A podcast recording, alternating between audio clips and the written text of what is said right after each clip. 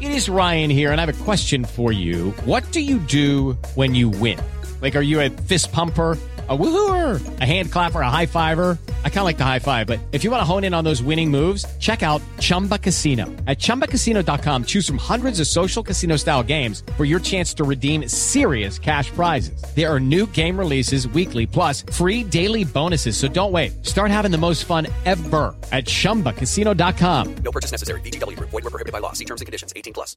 Judy was boring. Hello. Then Judy discovered ChumbaCasino.com. It's my little escape. Now Judy's the life of the party. Oh, baby, Mama's bringing home the bacon. Whoa, take it easy, Judy. The Chumba life is for everybody. So go to ChumbaCasino.com and play over 100 casino-style games. Join today and play for free for your chance to redeem some serious prizes. chumba ChumbaCasino.com. No purchase necessary. Void were prohibited by law. 18 plus terms and conditions apply. See website for details. Hello, it is Ryan, and I was on a flight the other day playing one of my favorite social spin slot games on ChumbaCasino.com. I looked over the person sitting next to me, and you know what they were doing? They were also playing Chumba Casino. Coincidence? I think not. Everybody's loving having fun with it. Chumba Casino is home to hundreds of casino-style games that you can play for free anytime, anywhere, even at 30,000 feet. So sign up now at ChumbaCasino.com to claim your free welcome bonus. That's ChumbaCasino.com and live the Chumba life. No purchase necessary. VGW. Void were prohibited by law. See terms and conditions. 18 plus. Hi everybody, it's Russ from My Hammers 11. I hope you're all safe and well. If you use your channel, please consider subscribing and hitting the bell icon so you're made aware of any time we put new content on. Loads of great guests coming up, um, loads of great fans, loads of great players, including today, lifelong hammer. It's John Ledington. Hi John, how are you? Fine, thank you, Russ. Fine. How are you coping in this new world we live in at the moment? Yeah, not too bad. Um, just uh, plodding on, as they say. Um, I've retired now, so work isn't an issue. Uh, my wife, she's got a condition, so she's had to sort of uh, safeguard. Yeah. So I've been doing errands and shopping and stuff. But when we're together, we, we do reading. I listen to lots of music, watch lots of movies. So it, yeah, it's. Uh, I can't say it's been um, uh, uh, not a good thing. You know, it's uh, it's me and Jeanette have spent a lot of time together, and we're not a couple that uh, gets fed up with each other's company. We Oh, we like each other's company. yeah. So um, so yeah, but Jeanette's back at work now, so uh, Oh, it's a little bit of normality. Yeah, now now you're now you're kicking yourself around the house a little bit now. Yeah, yeah. Wait for home time. I know how you feel. I know how you feel. But obviously football's back, so at least you've got something. Yeah, to, it is. something to moan about. You know, you've got something new to Yeah. moan about. So yeah, It fine. seems a bit odd with no uh, supporters. Uh, Yeah. I think it proves that supporters are vital to the game. Yeah, vital. I, I totally agree. It's it's one of those things where um, I think they obviously they had to get it all done. They had to get the season finished, and just say obviously if they didn't, there'd be you know litigations, wouldn't there? If everybody goes Yeah. down or stays up, so that had to be done. And you're right. I think uh, I- I think it's actually helped a lot. I think you know there's you know I I think there's an appreciation, as you said, of the fans and the impact they do make. Um, particularly the first few games where it was weird and the fitness levels were low, and you're thinking if the crowd were there, it may have given them another ten percent. Do you know what I mean? in Yeah, terms of- yeah. In terms of that, but it but it is what it is, isn't it? And you know, It is. There's nothing we can do. It's uh, this virus has affected all walks of life, all activities. So you've just got to go with it. Exactly, you're right, and you know we'll get this season over with. We'll beat uh, we'll beat Watford on Friday, and and we'll we'll be okay. Be no- I, I think if we if we win tomorrow, I that should be it. yeah yeah yeah That should be it. Should be safety. it should be it should be. but we know, John, you you you're West, you know it, anything can happen. Oh yeah, yeah. You can never predict. You can never be sure. No, you really can't. But that's the joy of being West a West Ham fan. So It is. Speaking of that, John, I always ask every person I have on the on the channel, whether it's a player or, or, or a fan, you know, their story. So why West Ham? Why is West Ham your team? I'm not detecting a, a Cockney twang in your accent or anything like no, no. Well, I was born in Stoke-on-Trent and I've lived here all my life. And when I was 10, I started taking a real interest in football. I started playing football at school, got for the school team. Yep. And in '64 when West Ham got to the cup final, I just um, obviously back those days, it's the biggest game of the calendar. It's the biggest game you could see live on television. And it started at eight o'clock in the morning, went through till six o'clock at night. It was a whole day. And the, the lead up to the game, I, I read in the paper West Ham versus Preston, and I had no real knowledge. Mm. And I watched the match, and I just I just liked them, you know, and the strip really. I like the strip, even though it was black and white, uh, no colour television. The strip, and then uh, they won, and I, I did particularly like John Sissons Yeah. uh, because like same Christian name, and I, when I played football, I played on the wing, and John was a winger. And just like John Sissons, and I still he's still close to my heart now. So watch the match, they won, and then the start of the 64-65 season, West Ham were fixtured to play Stoke at the Victoria Ground Oh. in the September. So I asked my dad to take me. So he did. We ended up losing 3 1, but that had no negative uh, connotations at all. Uh, it, it just enhanced, you know, and, and the strip, the away strip, the iconic, the sky blue strip with the claret uh, hoops. I loved it, you know. And um, it was just, uh, the, logically, I should have been a Stoke City or Port Vale fan. But once I'd seen West Ham in the flesh, I'd seen the cup final, I was hooked. I was really hooked. And it might sound really strange, but it was something magical, really. You know, they just got me. Yeah, yeah, yeah. And uh, I say I was 10 years of age. And that, in the Christmas of 64, my mum and dad wrote to the club to see about buying a strip for me, a full strip. And the club sent the strip up without payment, which I learned years later. So they trusted, they sent the strip and trusted my mum and dad to send the money, which they did. And then as I got into my teen years, I'd go to the odd match, not regular because I was still at school and the money side. But I'd go if they were in Manchester or the Midlands. I'd, I'd go to matches when I was in my te- early teens, and um, I remember going to match. I remember in '69 paying for a ticket when they played Mansfield in their FA Cup. It was ten shilling the ticket was, but it was postponed because of bad weather, and then they played it in the midweek. And um, obviously, I couldn't go because it was school Of course. and then um, it's just just I wanted to go to these matches, and the matches I picked my matches. You know, I wasn't lucky enough to be a, a local hammer who, who could go every home match, and then um, the earlier round they played Huddersfield, and uh, and my sister was in was at Leeds University then, so I met her in the centre of Leeds. We got tickets for the match. My sister and her friend Barbara and I waited for her in the centre in Leeds, and I was accosted by some Leeds fans. So by the time my sister had turned up, I was covered in spittle. but we went to the match, and you know it was uh, we won two 0 So Oh, yeah, and then um, as you go on, I went to three of the four League Cup semi-final matches against Stoke, and um, it culminated in Stoke winning three two at Old Trafford. But what a match that was! It was one of the most exciting football matches I've ever seen. And yeah. you know, and my bro- my dad and my brother-in-law was. I think I was the only person from Stoke-on-Trent who was sad that uh, the result. You know, but I, I'm quite happy, really, if it sound that Stoke did win because my brother-in-law was a massive Stoke fan, and Oh, okay. three years later he passed away Oh, from uh, Hodgkin's non-lymphoma, and so I'm glad that he got to see his beloved Stoke win the final. I- You know, because uh, he was only thirty when he passed. So yeah, it was, you know. And then my dad got me two tickets for the final in '75, and I went down on the bus with a friend of mine, Phil. And what a day that! That's one of the great days. I mean, '75 was a good year because I met my wife in the February Yeah. and then West Ham won the cup. So it's a pretty good year. yeah, year, it's a good year. That's a good year. And then, as I say, I used to go to the odd matches, and then Yeah. my son was born in '77. I couldn't get a ticket for the 80 final, so I watched it at home.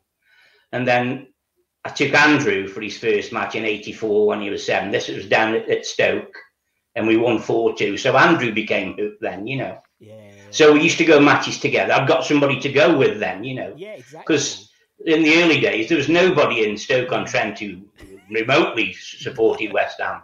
At school, I had a mate, Jimmy, who was a Leeds fan, but everybody else was Stoke and, and Port Vale, you know. Yeah. And um, so me and Andrew used to go on the train. And but in Stoke on Trent now, Russ, there's a lot of West Ham fans. Really? I've met lifelong friends. I've made lifelong friends with people I've met at matches from Stoke on Trent, and there's a lot of West Ham fans in Stoke. Is, is, And, think yeah.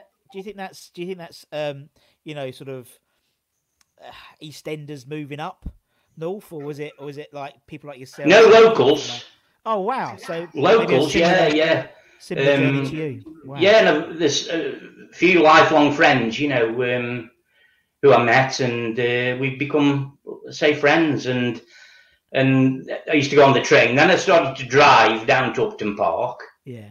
um, which is you know a 360 mile round trip. I couldn't do it very often, but I did. Yeah. You know, I went to the semi final against Forest at Villa Park, Yeah.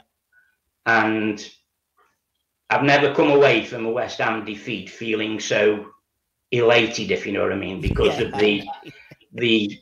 It was such a, a wonderful experience Yeah. on the whole 10 with the West Ham fans singing Billy Bonds' Claret Army. As the goals kept going in against us, Yeah. the sound got louder. It was incredible, really. You know, it was an, it was a surreal that um, we'd be getting thrashed, but the fans were just it was just typified West Ham fans. You know, Yeah. Yeah. gallows humour, really, in a lot of respects. definitely. but it was brilliant, and then sort of uh, me and Andrew kept going to matches, and uh, we uh, went to both playoff matches at Cardiff against Yeah. Palace and Preston. Um, the first one, forget about that one, and then yeah. against Preston, uh, great, brilliant day. Exactly. Yeah. Yeah, we managed to get ticket. A friend of mine, Tony, got us tickets for the semi-final against Middlesbrough at Villa Park, so we went there. I, I mean, over the years, I haven't been to like the locals would be to hundreds of matches, but I've got great memories of, Yeah. of brilliant occasions. And the Middlesbrough semi-final at Villa Park, that's another great memory, other than the result, because obviously they had a minute silence for John Lyall. And then some fan during the minute silence shouted Johnny Lyall's Claret Army, and then everybody was singing it. Yeah. Yeah. Yeah. We got booed by the Middlesbrough fans who just didn't get it. They understand what you do. You know, just didn't get it at all. Couldn't get a ticket for the two, uh, the final against Liverpool.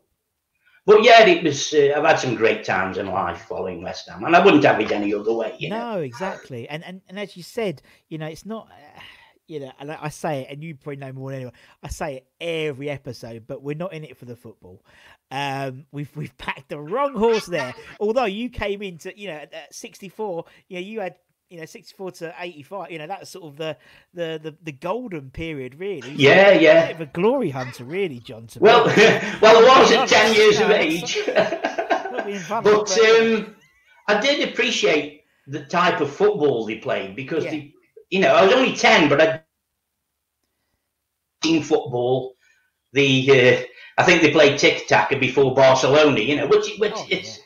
it's a bit of a stretch, but they used to play lovely passing football along the deck, you know, and um, slick football. Yeah. But they had the players, you know.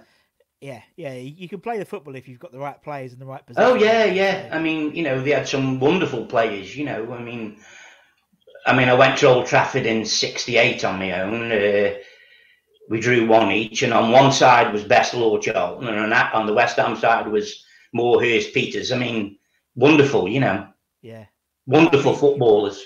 No, I'm a '60s football man. Yeah, I love the '60s. Yeah, yeah, yeah. And I get no, no. It makes perfect sense. I mean, you know, and and and the great thing is, you know, as you said, West Ham sort of like um, it just gets into your clothes, doesn't it? it just, you can't wash it out. And as you said, you know, you watch you watched a few games, and then before you know it, you're going, you're travelling everywhere around. Oh, yeah, I mean- just to seeing this team, it's like I mean, if I didn't love West Ham, I wouldn't at 13, 14 get on a train and go to Manchester or Birmingham or Leeds or, you know, I, I loved West Ham and I, I went because I nobody to go with, but I was Yeah. happy going on my own. Yeah, and and you probably didn't, and and when you got there, you didn't feel like you was on your own at all because of No, no. the community, and as you said, you met loads of met loads of lifelong friends because of West Ham. You know, you Oh, yeah, and when- and when I went- them if you weren't. when I went to Upton Park, I mean, met obviously the local uh, fans and um, had a lot of interaction with them and just brilliant. Yeah, it was wonderful memories, you know. They are. They are. I'm. I, we're to- I, well, I mean, we must be totally biased, but I honestly think we're one of the best fan fan bases in in the league because Oh, yeah. because we just see and even more so in this sort of weird world we live in at the moment. You know, it just you just see the the community spirit that comes through. You know, sort of the Yeah. you know the East End spirit coming through. You know, everyone's Yeah, yeah, chatting to each other on The- Facebook and Twitter and stuff. yeah. I mean, on Facebook, I've got a lot of West Ham fans as friends, you know, and uh, a lot of interaction with them, and you know, yeah, it's, it's brilliant. Yeah, Yeah, it's brilliant, and that, and that's how this channel started. You know, because of that, and that's how it's become this beast of a thing at the moment. Because Oh yes, it's wonderful. You know, you can you, players giving their histories and fans. It's it's it's brilliant. I love you know love it. It, it's uh, yeah, it, it's good fun, and and it's nice to talk to people who I wouldn't have spoken to. So you know, I never would have spoken you probably, John, ever in my life, to be honest. And now I'm No, no, yeah, to you and having a lovely time, and same with else. Yeah. You know, and, and it's um. It's lovely because I'm making new, new friends and, and also finding a lot about my history of West Ham. You know, I, I came into it relatively late, um, not late, but later than you, for example. Um, and all the 60s and 70s st- and the 80s stuff as well. It's really interesting. You know, I find it really fascinating listening to all these stories and, and stuff like that. And as you said, you talk about you know, Johnny Sissons and people like that. I Yeah. now know who you talk about now. So I, cause Oh, I, yeah. I, have been doing my, my research afterwards because uh, it's some of them are fantastic stories.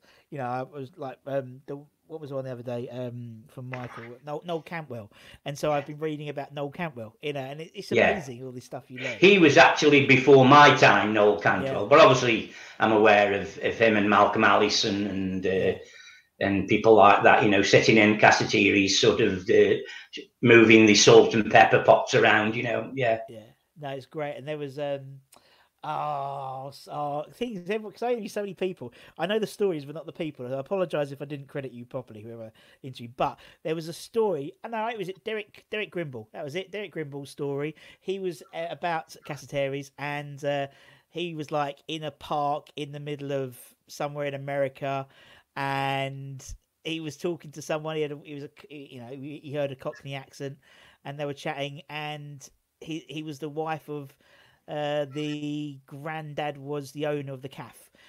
Yeah. and I, that's what I love. All these weird sort of interactions that West Ham Yeah. just brings together. It's wonderful. It's so Mm. nice to hear. I went to Malta uh, in 1979, 1980 for summer holidays, and I think it was the first one. Uh, there was a pub called the 29 Steps, and I had a West Ham T-shirt on, Yeah, and my son had a West Ham T-shirt, and we walked into this with my wife and my mum, mum and dad. Walked in, and then about half a dozen people at the table erupted, you know, West Ham fans, and sort of shouted me over, and yeah, it was great memories. Yeah. yeah. I, I always I, on holiday. Literally, I I literally have a suitcase full of West Ham. So I don't wear anything else around the pool because it's the Yeah. only way. Because because you just you start chatting to people, don't you? They Oh, you do, yeah. and they might be a West Ham, might be an Arsenal fan, and, and then you start that interaction. And you know, nine times out of ten, if I'm in Dubai and wearing a West Ham top, I bump Yeah. into a player because they're just always there as well. You know, it's amazing. Oh I yeah, love yeah. it.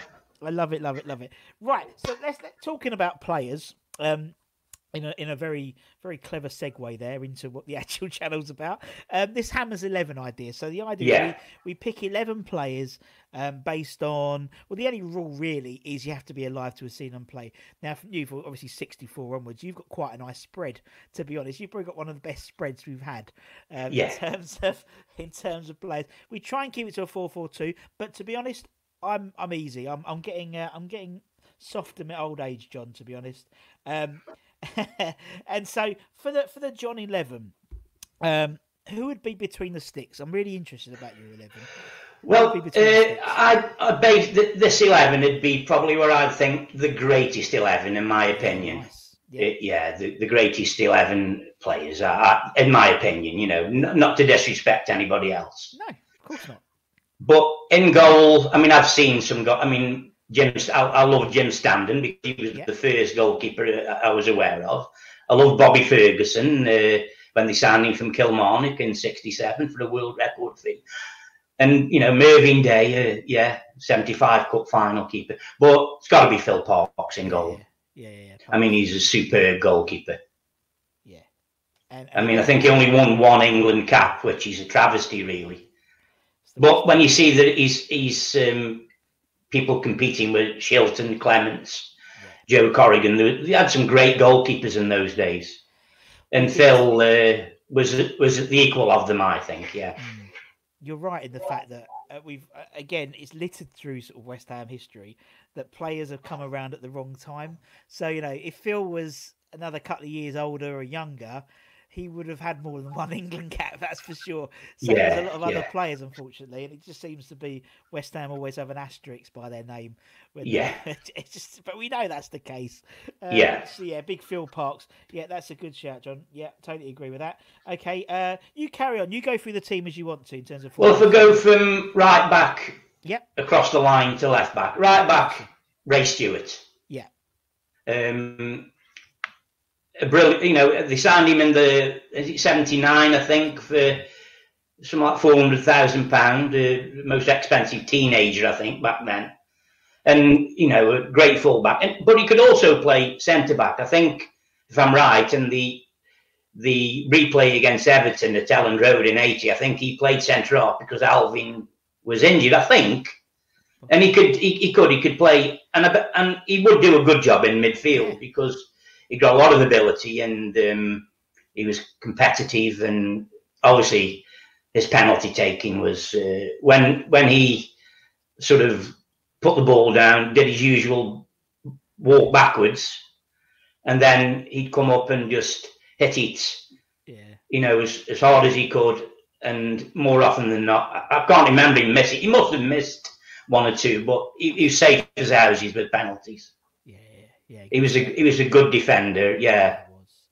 He was, and again, I've been watching a lot of lot of the old foot, old footage, but the eighties and stuff. And yeah, he was he was so, an absolutely fantastic, fantastic player, and um, still revered by a lot of the a lot of the players that he played with. You know what I mean? So they yeah they Yeah. talk about Ray Stewart, and you know that that always gives more gives me more credence, you know, to, to what a good player. If, if the players talk about him in the same regard as the players, as the fans, because you get this sort of like duel. The fans, obviously, because West Ham is he's got penalties, but obviously, you know, players in terms of what he delivered in training and the matches Yeah. and stuff as well. I mean he he, he- embraced uh, uh, the league. He, he came down and he, he- embraced it, Uh, and I, I think he, he he grew to love uh, the West Ham fans, and uh, he loved life in London. I think you know, Yeah, he's a and he, he, I know he still he still um, goes to matches. Yeah, yeah, so it's a lifelong thing with Ray, yeah, as he is with other players too.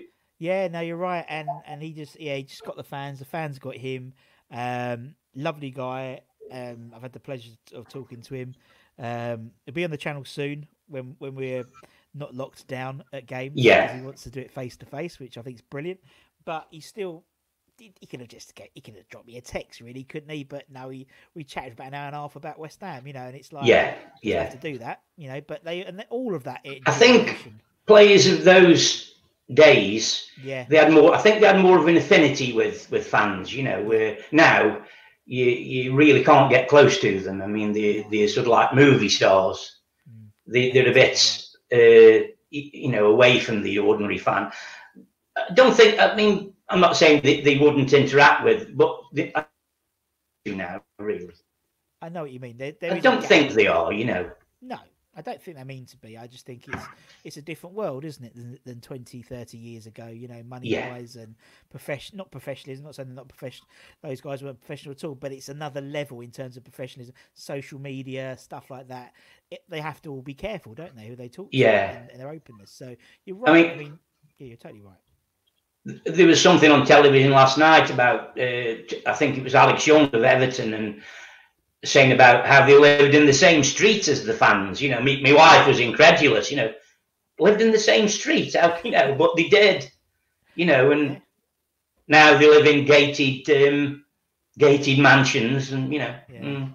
Right. But good luck to them. Good luck to them. They got the money. They get the money. They got to spend it somehow, don't they? So yeah, good luck to them. And you're right. You know, you know all the particularly West Ham boys around the sixties and seventies. They were all from around there. You know, in the same estates and, and stuff. And Yeah, a lot of them had a second job and they had a, a market stall and stuff like that. And you know, Yeah. it's- it, that, that's what's come through. In the you know, I would never appreciated. You know, because obviously I, I have seen football in sort of from the nineties onwards, and obviously it's changed somewhat, but not compared to how it was in the sixties and seventies in terms of yeah. in terms of the money of the game or anything in the players Yeah. themselves. Right. Anyway, uh, Tonka's in. Tonka's in. Who's next? Yeah. Who are you going to along the back for? Uh, at cent- number five, centre half. Um, I've, I've seen a few centre halves. I mean, Ken Brown, the 64 centre half, a legend at the club. Alan Stephenson, who um, was signed from Crystal Palace, I think, for 80,000. I, I did have a particular liking for him, you know, because uh, it was an exciting signing for me, you know, Alan Stephenson coming in. And I think he played for England under 23s and uh, he was a, you know, a good centre half, yeah. But got to be Alvin at number five. Yeah. Yeah, I mean, I think he's West Ham's greatest ever centre half. You know, uh, with Alvin, he could do the muck and nettles, as uh, we call it up in the north, but he could play. yeah. He could pass a ball. He could control the ball, and um, I think um, I, I, did hear that he, he was a bit sort of um, he was criticised a lot for trying to overplay sometimes at the back when he should have Oh, really? centre half who can play football. I think I think all the great centre halves or central defenders could play. They could not only do the the dirty stuff. I mean, getting stuck in, heading the ball away, but they could play. You know, Yeah. and I love the footballing centre half. Yeah, no, I totally agree. And again, one's a similar one to Ray Stewart, you know, in terms of being this adopted Cockney type thing, you know, very much so with him. You know, he still is in the area Yeah, yeah, and stuff like that. And obviously, when when Bill when Billy got his stand named after him, Alvin did the presentation, um, which just shows shows how much he's he's yeah.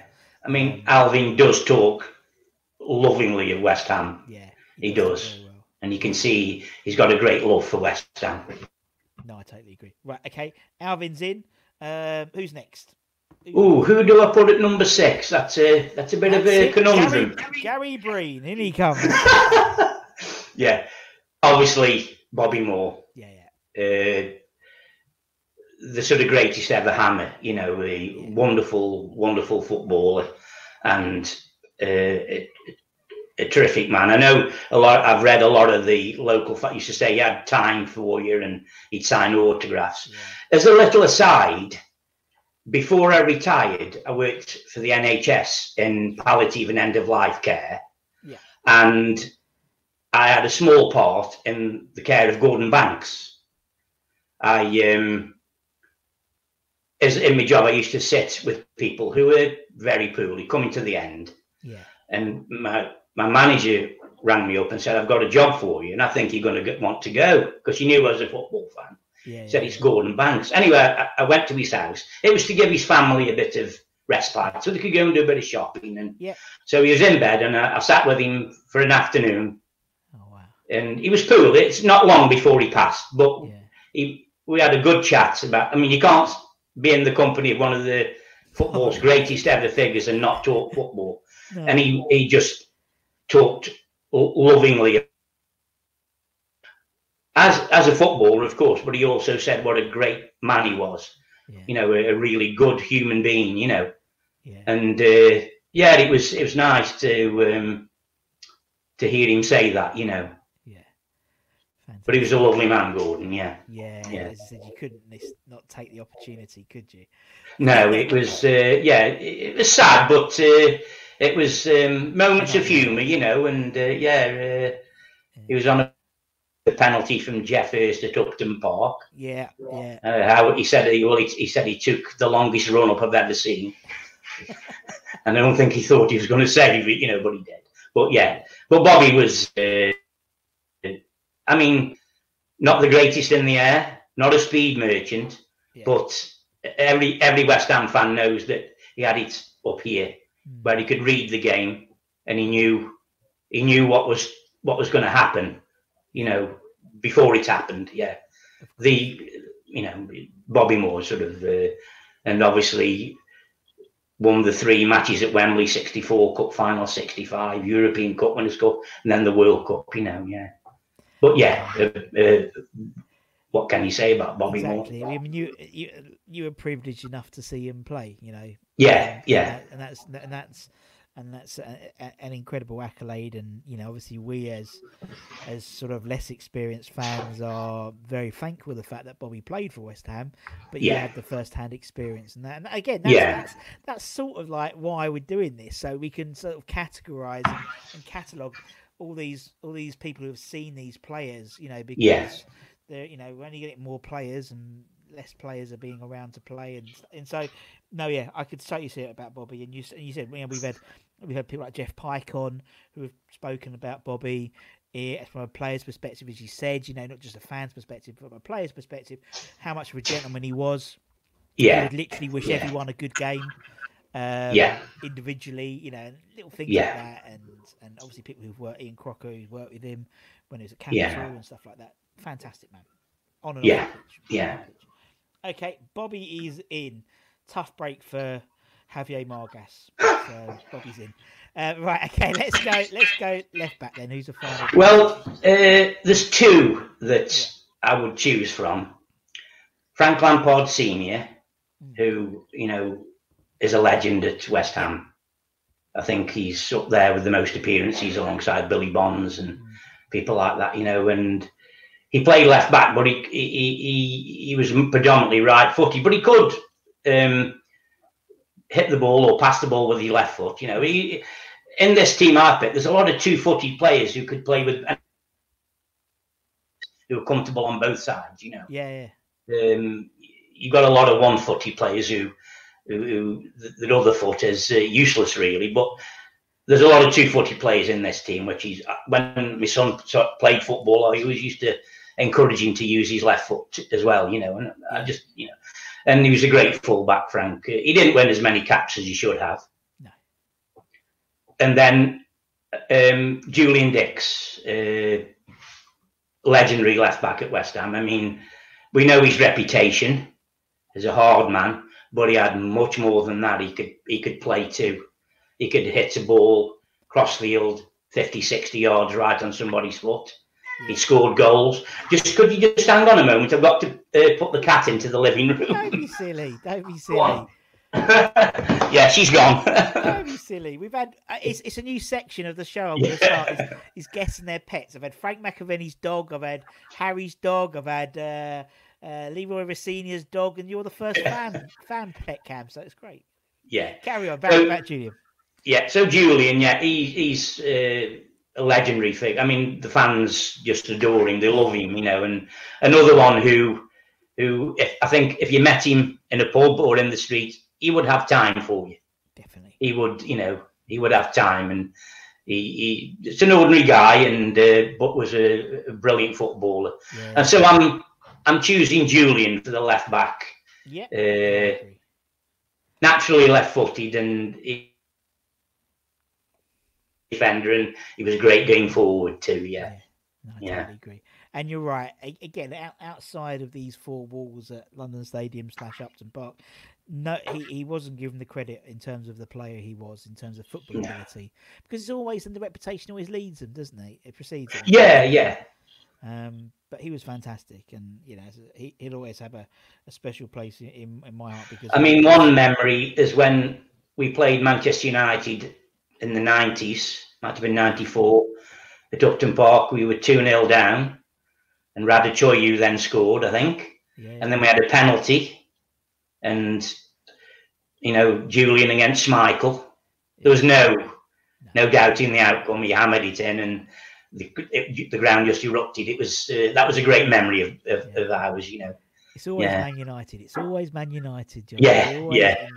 and We always thwarted them, didn't we? You know, we- a lot of the time we thwarted them. we are the thorn in their side, and, hope, And, and um, we do when- again.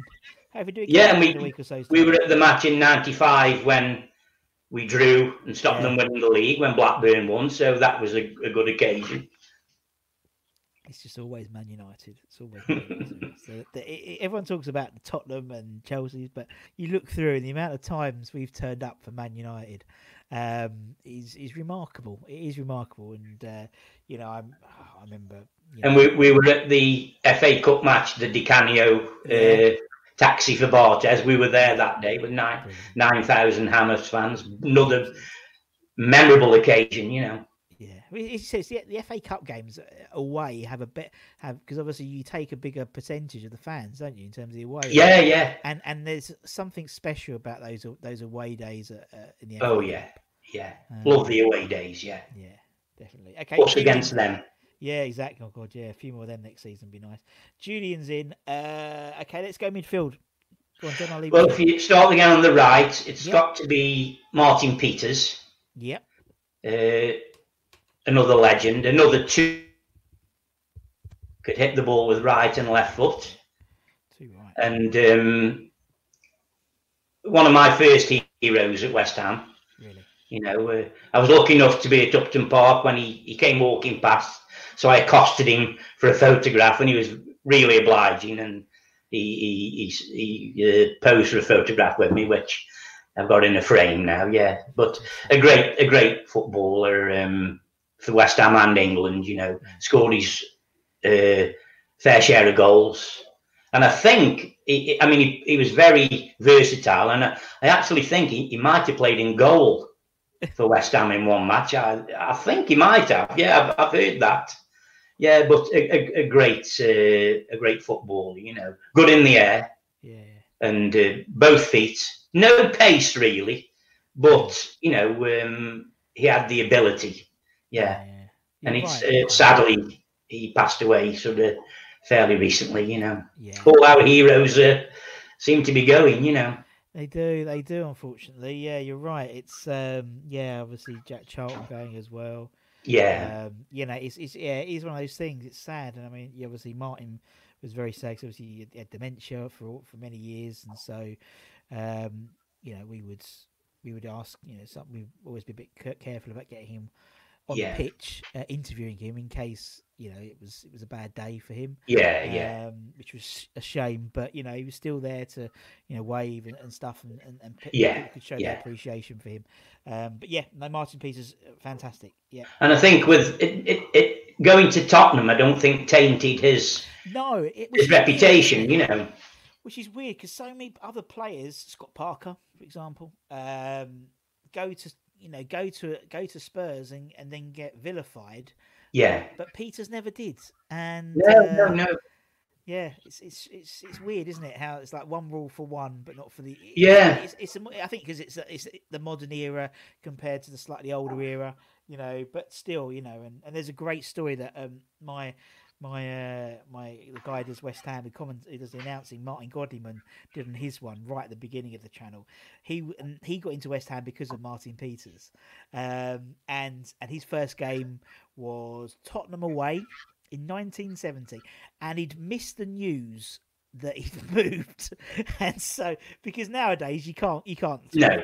run you know you get text messages, Twitter alerts. Yeah. And say, but if you miss the news, you're out of sync, and that's what he did. He missed the fact that he'd moved to Tottenham, and so he turned up, looks at the looks at the team sheet in the back of the program. Martin Peters at Tottenham. He's like, Yeah. "What the hell?" but he stayed a West Ham fan. It's amazing. But I Yeah, Martin great. Definitely. Right. Okay. let- let- Let's move on. Who's who's next then, John? The middle of midfield, first one, Billy Bonds. Yeah. And I think, I mean, when he first signed from Charlton, he was a right back. Yes. Uh, he went into midfield and became captain when Bobby left. and I think he had his best years in the middle of midfield. I know he used to. I think it, I'm sure one season he scored double figure goals. You know, he was inspirational up and down the pitch. Mm. Another one, he was a hard man. He could he could get stuck in, but he could also play. He was no mean footballer. You know, I remember when they played Stoke in the um, League Cup semi final uh, at Old Trafford, the second replay he was absolutely amazing. I'm, I'm, sure if he looks back, he'll think that was one of his best games. Because I know my brother-in-law, when Billy got the ball, he used to away from it because he was running the show. Yeah, yeah. And uh, I know he scored one of the goals. And um, but a legend, a legend. You know, most appearances. You know, um, and then he moved to centre back, and obviously in the 1980 Cup final played at centre back. Yeah. So he, he has been in a few positions, but you know, uh, uh played on till he was forty plus, and uh, you know, and I think he was such an unassuming chap that you know I know that after every game he'd get straight dressed and go home to his family. You know, lovely family man, and um, but he was a he was a great West Ham captain. You know, and uh, so could do everything in midfield really. You know, yeah. yeah no, brilliant. Yeah, lovely guy, and he's just such a humble man off the pitch, um, and and that's what that's what often surprises me about him is he's you see you know I've watched him on highlights and stuff. He's swashbuckling, you know. Yeah. That, that that's image of him with his bandage on his head. Oh yeah, I love that. Uh, but still, like so unassuming. I mean, the guy. Yeah. I, think, I, I still don't think he's got a mobile phone. Um, he famously has never had a mobile phone. I think it might still be the case, but um, a thoroughly decent man. Yeah. yeah. yeah. And you and you and when obviously we dedicated the stand, we, you know, renamed it Bobby Moore, the the Bobby, the Billy Bond stand. Um, you could just see how much it meant to him. You know, yeah. so much emotion from a man who you didn't see any emotion like that. Uh, yeah, his playing or managerial career at West Ham, and uh, it was a lovely, it was a lovely moment for him, you know, to be recognised. Yeah, too right, and and a bit bit obviously late, a bit late and everything, but it, but it's you know we're doing right and, and doing that. Yeah, it started to make amends. Okay, it's never too late never to honour the You're totally right. You're totally right. Okay, Billy's in. Who is he going to partner in that centre then? Trevor Brooking. I can imagine. Yeah, it's going to be Billy. Trevor. Billy was uh, Trevor's minder, I think. You know, um, if anybody sort of was kicking Trevor, Billy had come over and um, sort them out. Yeah. Well, again, another two-footed player, equally comfortable on right and left. Yeah. And again, like Peters, not a lot of pace, but he didn't need it, you know. And how he used to, the ball was played, and how he used to sort of let it run past him and move on to it, you know. And uh, a sort of superb footballer, yeah. one of the the best in the country at the time. Yeah, and that and when we went down in the league he didn't go. No. Nowadays, people would just go, and they wouldn't want to play in like the second division then or the championship. He stayed. I know he had his assurances from Ron Greenwood that he, it wouldn't affect his England career, but it's great the fact that he um, he stayed. And it, I think it took a couple of seasons for us to get back, yeah. but you know we did. And um, obviously in 1980, he powered his header past um, Pat Jennings, you know, yeah. yeah. But yeah, it's uh, he's a, another legendary footballer at West Ham and another decent man. Yeah, yeah. In fact, it's more important to be a, a good human being than a, a good a, a, footballer, obviously. And I think he was both a, a great football and a decent man. Yeah, totally agree. Totally agree. Lovely guy, Sir Trev. And again, I don't think he's got a mobile phone either. No because I've got a house number. But you know, it's, it's yeah, it's it's it's just you know, you just it, it's funny when you think of things like that. But yeah, and and again, I know I always say it, and I know I harp on about, but you know, the fact is that he was doing, and Peters and, and people like that were doing, you know, playing some beautiful football. This is ticky sort of ticky tacky before ticky tacky came along. Yeah, yeah. On on on cra- on bogs of pitches, you know, like that team. What it could have been like at you know London Stadium on the bowling green at London Stadium. You know, it's having a, a smooth surface. You know, that, that's, well, that's I, what, it's incredible. There were mud heaps. You know, paddy fields. I mean, you know. um either muddy or covered in water or in the winter, you know, like skating rinks. I mean, like you say now, what would Trevor Brooking and Bobby Moore and Martin Peters do on a on the pitches now? You know, I saw a match the other night and I said to my son, that pitch, it's you know the end of the season or, or you know the end of the season really, and it looks like it's an August pitch. Yeah.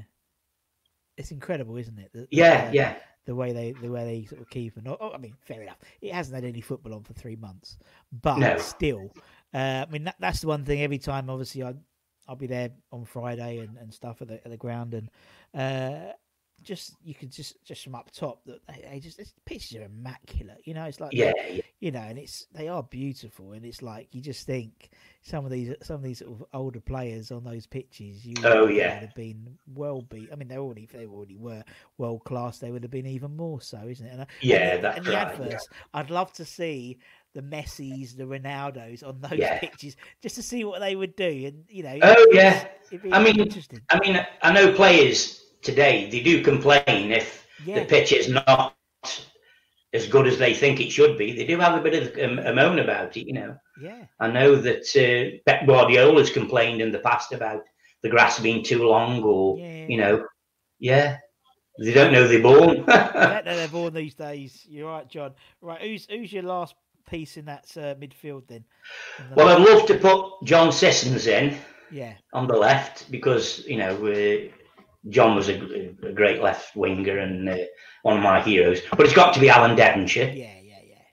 I mean, five thousand pound from non-league.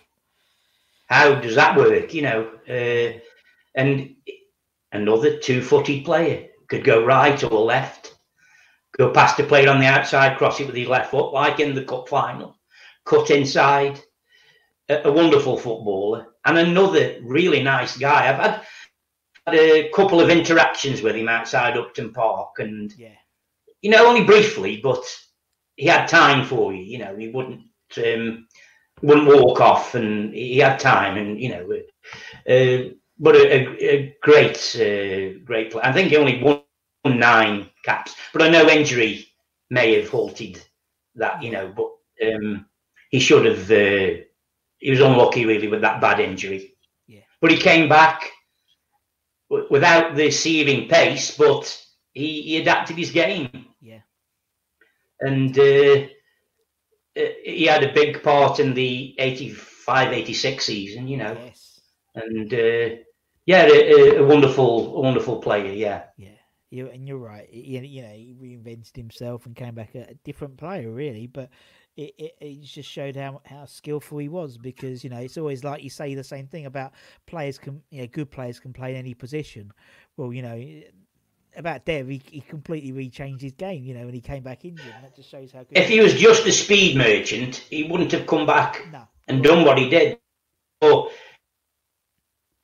enabled him to uh, adjust his game but still have an have an effect on on the game you know yeah, yeah, totally, and, and a lovely guy.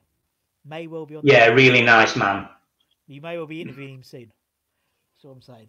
Hey, hopefully soon, which is good. Uh, all right, in. Okay, uh, up front. Who are we going to have up front then, John? Yeah, um, there'd have been a case for McAvenny and Cottee, obviously, uh, great, uh, great um, double partnership in the that season. I think fifty odd goals between them, Oh God, yeah. legendary partnership. You know, uh, they were unplayable.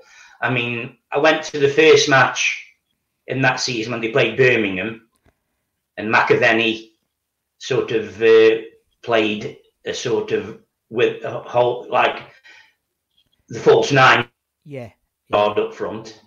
But Goddard got injured, and I think McAvenny was then sort of um, put up front. yeah, shoved up. And,